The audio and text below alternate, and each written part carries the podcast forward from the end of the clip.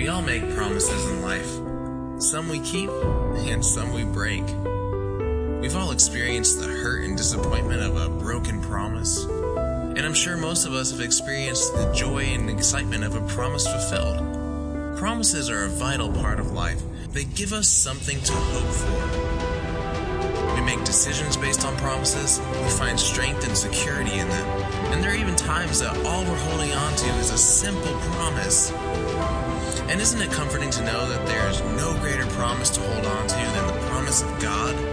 God has made over 7,000 promises in His Word, and He will keep every last one of them. Join us as we discover what role we play in God's plan and His many promises.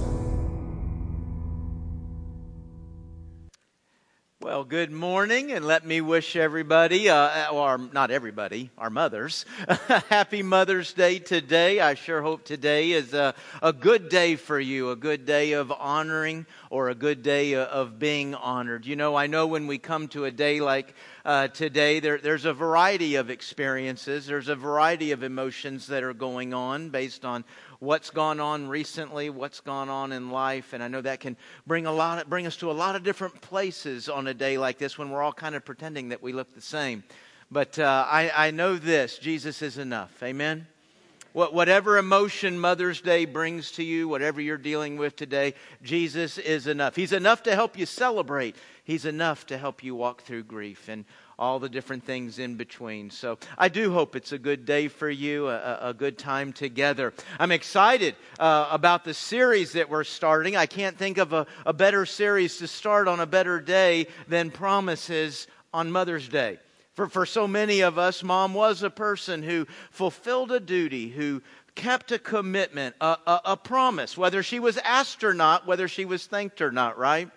And, and, and so we, a lot of times when we think of a good thing about a promise, we might think of mom. Well, we are today beginning a, a rather long series. I, I say long. Uh, it's long in terms it's going to take us uh, well over halfway through the summer. We're going to be looking at promises to the end of July. But, but in other ways, this is barely skirting the issue. There, there are thousands of promises. I mean, we could talk about promises of God every Sunday till Jesus comes back. If he went 50 more years, we could talk about that. Then there's looking at the promise maker. Uh, just understanding this one who makes these promises to us. And, and then there's not necessarily how we look at an individual promise, but just how important the promises are for you and I, how we live under them, or as we used to sing, as we stand on the promises of God, right? A lot of different ways that we could look at this, but. Uh, so, nine weeks is actually pretty quick, but I hope it's going to be a good nine weeks. I, I think you're going to find this encouraging. I think you're going to find it filled with hope, and I think you're going to find it filled with some things that you, that I need for, for really genuinely, faithfully following Jesus Christ. So, we're going to get started today with a definition of promise. You might not think, well, I know what a promise is. I don't need to, to start with a definition, but there, there's something very specific I want you to see about this. Let's look at this. A promise is a declaration by one person to another that something will or will not be done, giving the person to whom it is made the right to expect. The right to expect the performance of whatever has been specified.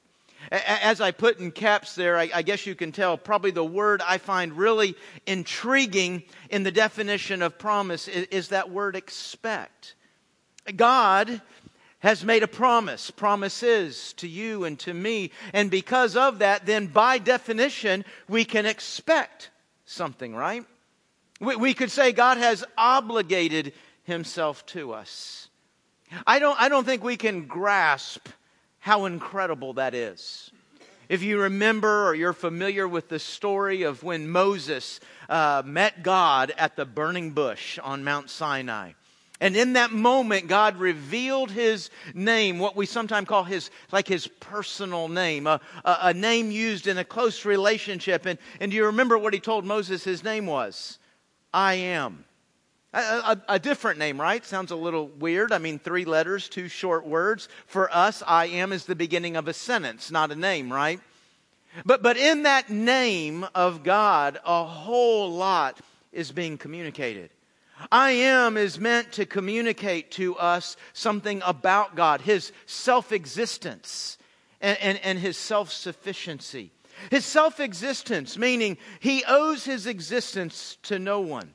Sometimes we're obligated, sometimes we owe because of someone above us and what they give to us, what they provide for us, how we need them. But, but God has nothing like that. He doesn't owe his existence to anyone. Wherever you go in space or time, wherever you go outside of space or time, God is the I am. He is never the God who will be. He is never the God who was. He is always I am. He is the uncaused cause. And because of that self existence, he is not obligated to anyone or anything above him. His self sufficiency means he also has no needs. Eh, God has no needs, not, not just from somebody above him, but, but I mean, we sometimes need something from people around us, right? I, I, need stuff from people who they're not above me. They're maybe on the same level as me, but, but I still need something from them. God, God has no needs that you or I, that anything meets in his life. I one, I one time heard somebody say that, that God is a loving God, and we believe that, right? And being a loving God, and this might kind of make sense, being a loving God, He created people to have something to love to be able to share that love with you. Yeah, that's kind of cool. God created us to, to share that love. That statement is entirely wrong. Not the loving part of God. The idea that he needed to create something in order to be able to show love, in order to be able to, to demonstrate love. We forget in a statement like that, and it's easy for us to get this because the, the Trinity is such a mystery to us. But, folks, God has existed forever in a perfect, loving relationship. Eternally in a relationship between the Father, the Son, and the Holy Spirit. God did not need to create something because He had this bottled up love that He didn't know what to do with. No, He, he has no needs. And because of the self existence of God, the self sufficiency of God, that actually lays the groundwork for a, a third attribute of God His freedom. God is free from anything or anyone, which primarily means God has no obligations. He's not obligated to be something. He's not obligated to do something. He doesn't owe anything in creation anything. I, I like the way A.W. Tozer expressed this. He said the word necessary is wholly foreign to God. God never has to use, God never uses the word necessary. He doesn't ever wake up and say, Boy, it's really necessary I get this done today. nothing is necessary for God. Now, that is a, a really brief, maybe even shallow presentation of some big attributes of God self existence, self sufficiency, freedom. But hopefully, it's just enough to create a context by which we say it is entirely amazing that God promises something to you and I. That he literally, by definition, obligates himself to you and to me. We already know he doesn't owe us that, but it's also not our deservedness. We have not done something that led God to, boy, I've got to move. I've got, I've got to respond here. I mean, we've, it's not our goodness that he's responding to, is it? No, I mean, we've rebelled against God. We've rejected God. I mean, hey, how about our promise keeping ability? Ever made a promise? Did you keep it? I mean, sometimes, yeah, right? Yeah, a few. Nobody kept a promise in here. That's awesome. Okay, so you get my point. no, uh, obviously, even in some promises I could say I have fulfilled, we make promises to each other, we make promises to God, and we break them and we fail. And sometimes Sometimes we don't keep promises. It's not because we're bad people. We just, I promised something, but I found out I don't actually have the ability to keep it. I, I don't actually have the ability to, to follow through on that. But the bottom line is, folks, it's not like God's looking at all this activity of promise making and promise keeping on earth, and God said, wow, I really need to pony up. You know, if you look at, if you understand anything about promises, you really should leave the discussion thinking, why would God promise us anything? Why would God make any kind of promise to me? Well, God is a promise maker. He is a promise keeper. He's never failed at a single promise, never come up short at any kind of promise. This is a major theme of Scripture. Not just something that happens in Scripture, not just an idea that we can attach some verses to. This is a major theme of what the Bible is communing, communicating the faithfulness of God, the loyalty of God, that we can count on His Word, that He's going to keep His promises. And that's why I say, even to spend nine Sundays looking at it is just, just skirting across the top of the surface. Again, we could look at all of the individual promises God has made to, to individuals, to you and me, how we apply that. We could look at promises He's made to a nation like Israel, right? And when we studied that, we'd be looking at things like the Abrahamic covenant or the Davidic covenant, and we would see how these promises guide how God relates, how God moves in our lives. We, we could even look at, at promises God's made to all of humanity. Have you ever thought about prophecy as a promise? When you think about it, in prophecy, God is saying, hey, when you get down there, I promise you this is what you're going to see. Hey, I promise you, I don't want you to miss it. So I've put all kinds of road signs and mile markers and, and things. Ah, oh, here it is. Of course, he also promises how he's going to act and what he's going to do down there. That can be tremendously encouraging. It can fill us with great hope. Of course, some of it should fill us with warning too, right? I don't know about you, but I've certainly had the experience in my life of getting away with sin, right? Hey, I don't, I don't think anybody saw that. Hey, that seemed to have worked out pretty good. Maybe God wasn't watching. Maybe God doesn't really judge. Then open His Word and it says, I promise you, no sin is gotten away with. Just as I don't experience something in a moment, no, the promise will be fulfilled. So there's a lot of ways that we could begin to approach and understand promises. Again, just studying the promise maker. Now, what we're going to do in these weeks ahead is we're going to look at the individual promises, not, not all thousands of them. We're going to look at a handful of promises that you and I can apply in our lives as individuals. And kind of our theme, if you will, for running through this is, is the past, the present, and the future. We're going to look at a couple of promises. To, we're going to look at a promise today, a promise next week that look to our past. They're, they're, promises that we need, we're holding on to as we look back a second ago, all the way back to our birth. And they're promises that will apply to, to our past. And then we'll take a handful of promises and look at our, our present, because there's sometimes we grab a hold of a promise because of what I need right this minute. I, I, need to see this. I, I need this help. God, I need you to move and work right here. And we're claiming a promise for that moment. And, and then we'll look at a promise about the future fill you, fill you, fill you with hope. And, and then we're going to conclude the series by looking at the promise maker. Because when you look at all these promises, I mean, like I said, I've made promises and just ended up, in some cases, I didn't have the ability to fulfill it. Well, what, what about God? Can, can He make these promises? Can He fulfill these promises? We're going to conclude but by looking at why we can trust these promises. So today, and, and I just said, we're, we're starting with a promise that's about our past. And, and the reason I put this particular promise in the past is because it begins at our birth, which for most of us is the past, right? Yeah, some of you will catch up with that in a little bit. That, that's a promise about our past, but the truth is, this particular promise has bearing through every place in our life. It, it's about our past, it's about our present, it's about our future. It's a promise that starts in our path, but it becomes the lens by which we read our story.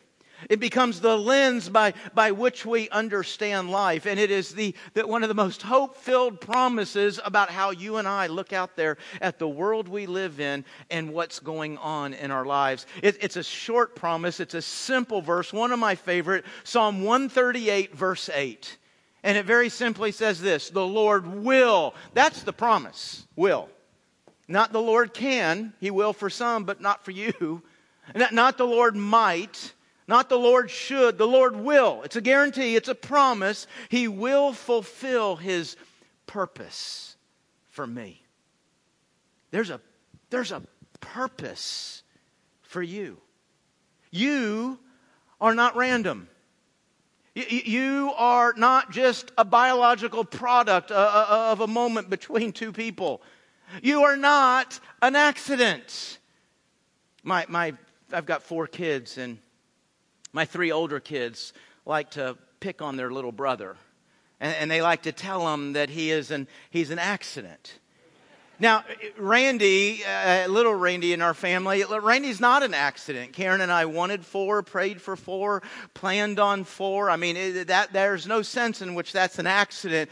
The timing of Randy snuck up on us a little bit, which I always feel a little bit awkward saying. You'd think after three we'd figured out how this was working, but anyway, the timing kind of snuck up, and somewhere in our family story, the, the kids picked that up and they interpreted that to say that Randy was an accident. And so they tell him all the time, you're, you're an accident.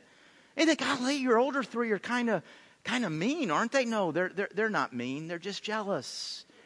Just, I mean, you know, you know how the, the, the baby of the family has a, a, little bit more ability to hold mom and dad's attention a little longer, a, a, a, little stronger. So they're not being mean to their little brother. They're just jealous of him. And I've tried to help the older three. I've tried to encourage them. I, I tell them all the time, Randy's not our favorite. We just love him more. and, and they, they just won't, they just won't understand. So, you know, you, Randy's not an accident. And, and, and you, you are not an accident. You're not unplanned. Did you realize that A.W. Tozer introduced that word necessary? That, that doesn't need to be used in heaven. You know what another word that doesn't ever need to be used in heaven is unplanned. God is never interacting with, God is never struggling with, God is never dealing with the unplanned event of today. Life is not unplanned to God. You are not unplanned. And that's not just a statement about your birth, that's a statement about every page in your story.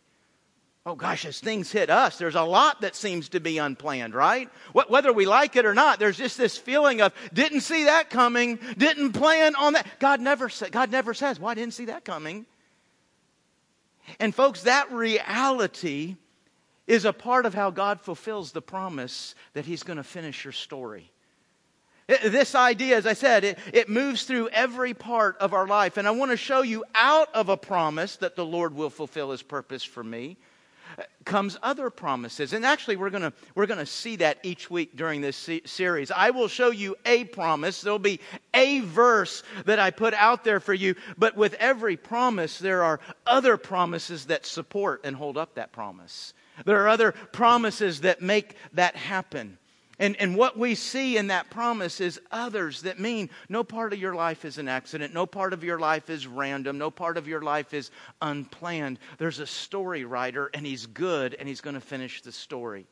And that begins with your birth. You were specifically created, not random, not an accident, not just a product of biology. You were specifically created. Look at Psalm 139.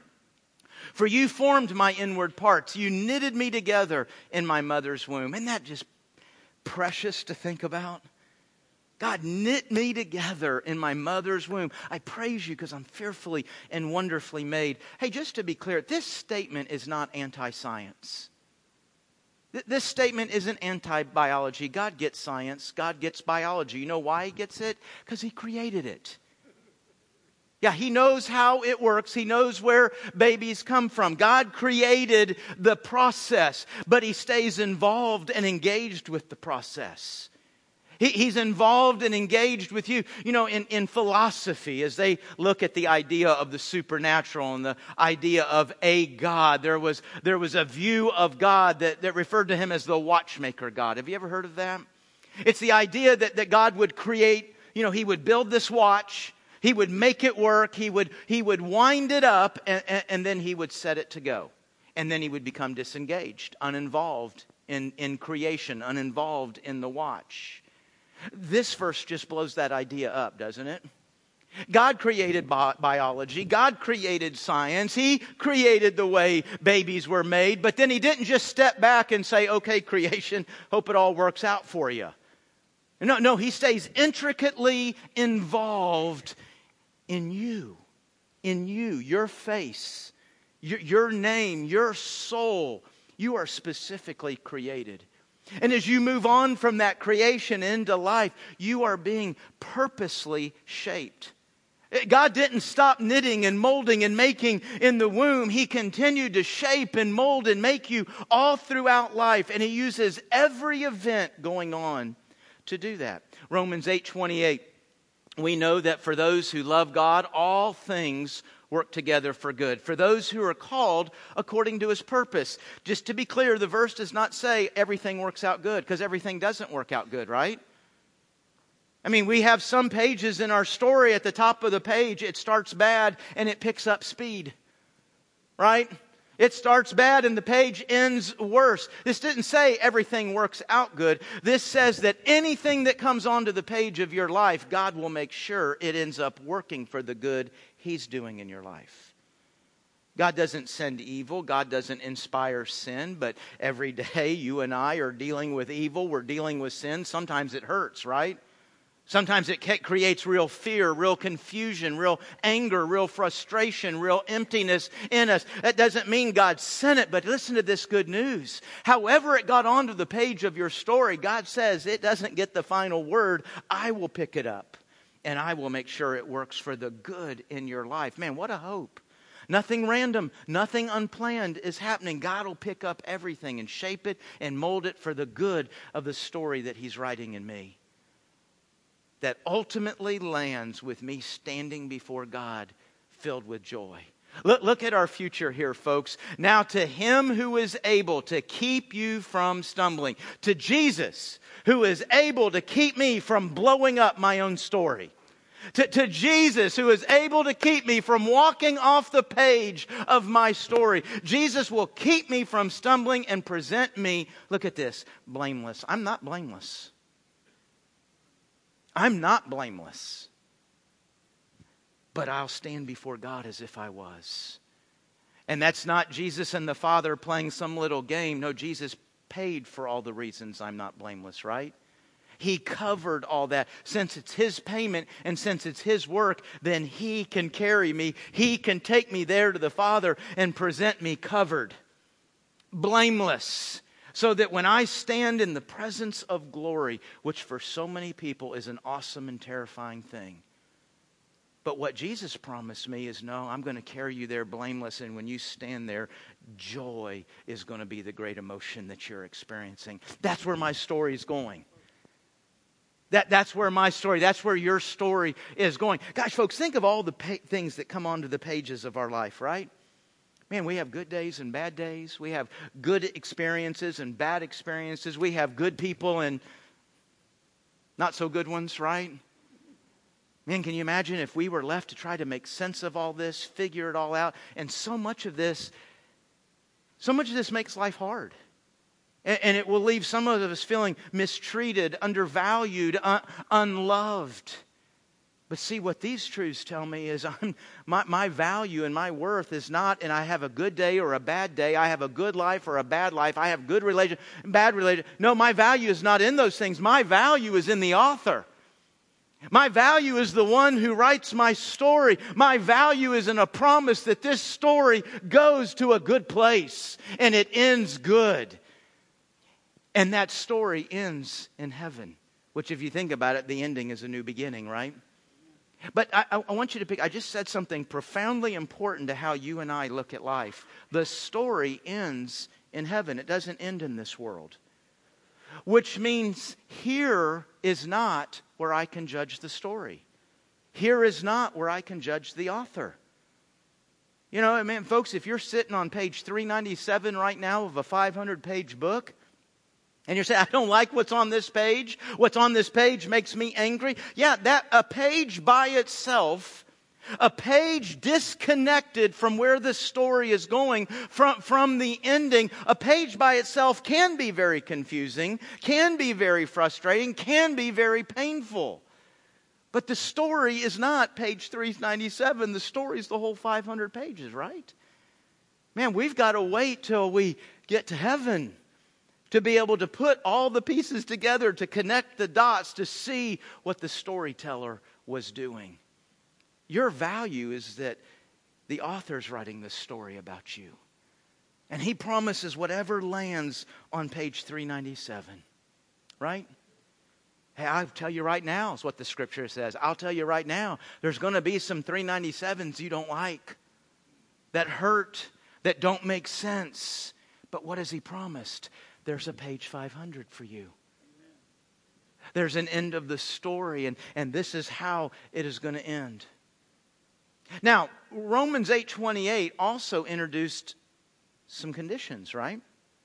Romans 8:28, Psalm 138 verse 8 go hand in hand. They're, they're what I refer to as sister verses. They, they go together. If I'm on if I'm if you go to my Bible in Psalm 138 verse 8 out to the beside it it'll say Romans 8:28. If you turn to Romans 8:28 it'll say see Psalm 138 verse 8. They go together.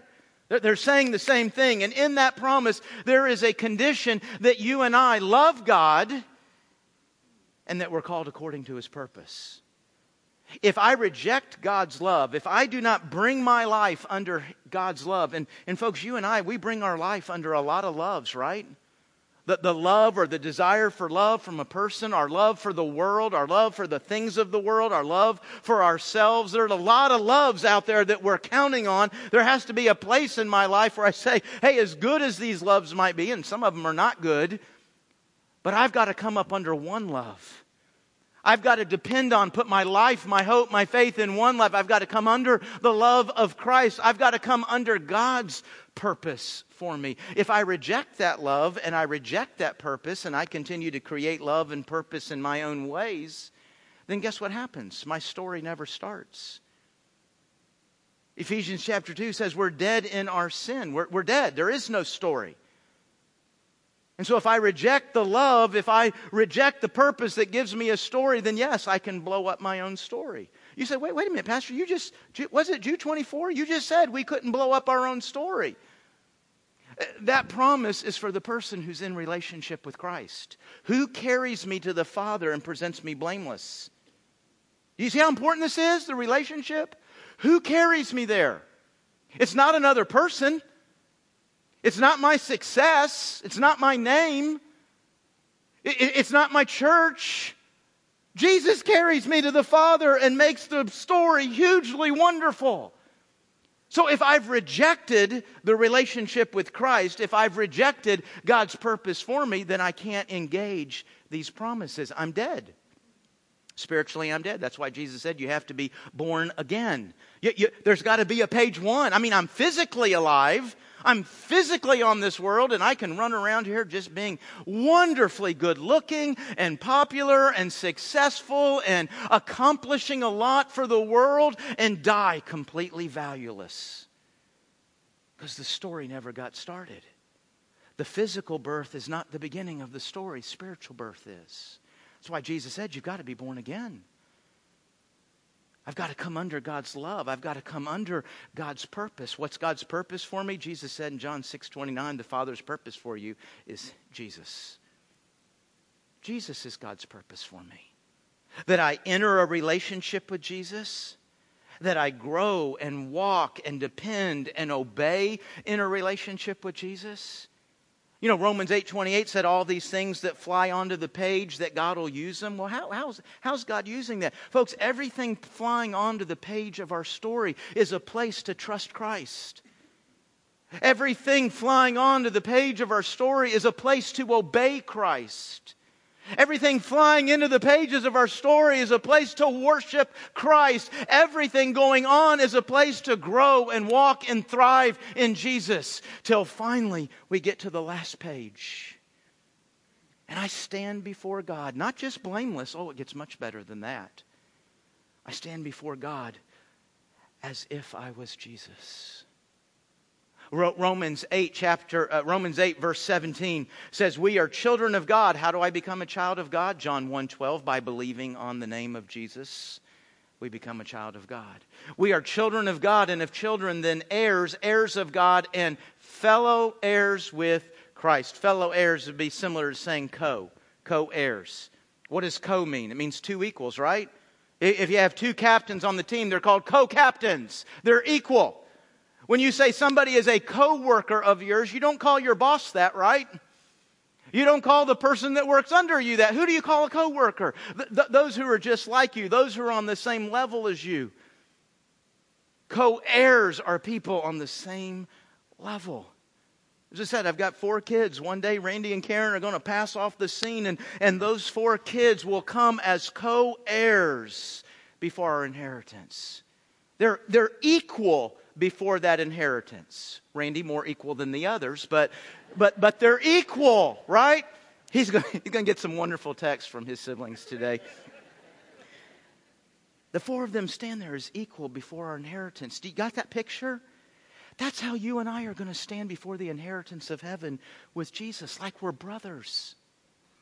Like we're equals. We're not equal. There's nothing about us that is equal at all. But that's the story God is writing about you. Yeah, each one of us will have specifics in the story, and some parts of my story will look very different from yours, and, and vice versa. But the opportunity is that I come as a co heir with Jesus. How incredible is that? Which just leaves you and I basically with one big question every single day, doesn't it? One big, maybe you could say we've got one big prayer for every day God, how do I join you in what you're doing? Or if you're a little skeptical of yourself, is God, how do I not screw up what you're doing today? How do I not fight against what you're doing today? How, how do I not go off in a purpose that begins to contradict your purpose? How do I join you in what you're doing today? You know, if you've never entered a relationship with Christ, well, then that, that step's pretty clear, isn't it? I, have got to have a page one. I, have got to begin a relationship with Jesus. And, and, many of us I know in here have, and so now we're working on page two and five and 397, right? But you get to a page, hey, God, Jesus, how do I join you in where you're going and in what you're doing? My, my, my, my, my purpose is to not get out of that problem. What if, what if that problem is my best opportunity to know and experience Christ? Jesus, how do I join you in what you're doing today? Man, I am so grateful for the truth of, of Psalm 138, verse 8. And, and really, Psalm 139. Sometimes I say, Lord, should verse 8 have belonged as verse 1 in Psalm 139? Because Psalm 139 really supports what's being communicated in Psalm 138, verse 8. And, and, and boy, this idea here, folks, is what my mom communicated to me. When, when she and my dad, too, when, when they communicated to me that I was adopted. And think about some of the questions that, that adoption could raise. Why, why, why did nobody want me? Why was I rejected? Oh, wait a minute. I'm not like everybody else in the family. I'm different. I got here different. All kinds of scary questions. Kind of what happens in life, right? We look a little different. We stand out. Wait, wait, why is this? What's that? And yet, as my mom explained to me my, my adoption into that family, and I didn't leave with questions. I left with awe and wonder at a God who was so personal, a God who was involved with me. And that really has shaped how I look at really everything in life. My value is not in my name. It's not in my DNA. My value is not my ability or lack of ability. My, my value is not in the questions that I can answer. My being lovable is not in how I can get your attention. My value, my worthiness to be loved is in the hands of the author. And he's promised where he's going with my story. Do you know when that becomes the lens by which you look at every page?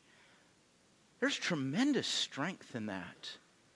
There, there's security and peace in that. It really guides and helps you work through a lot of questions and, and decisions. Man, when I come to Mother's Day, whew, Psalm 139 is what comes to my mind every single year and that I'm so grateful for a mom who's watching this right now and bawling her eyes out, I guarantee you. I'm so grateful for a mom who communicated, gave me that truth. God has a story for you, and it's good, and He's going to finish it. And I'll be honest with you, I feel really privileged to be a pastor who can share that with you today. Let's pray. Father, for every person in this room, would you build in our heart and life one great desire to know you and your love and to know your purpose and to fall in line with it. God, would you guide each one of us in this room? What, what that means right now in this moment for today, what that means for this week ahead. And Lord, may that today's promise that we hold on to become the lens, become the hope by which we look at all of life and everything entering the pages of our story. And oh Lord, I do pray for that one in this room, that, that one that's watching online right now. God, I pray for that one whose story has not begun. I, I pray for those who've not come under your love and your purpose. Oh God, could it be today? Right here, right now, may page one begin to be written. It's in Jesus' name we pray. Amen.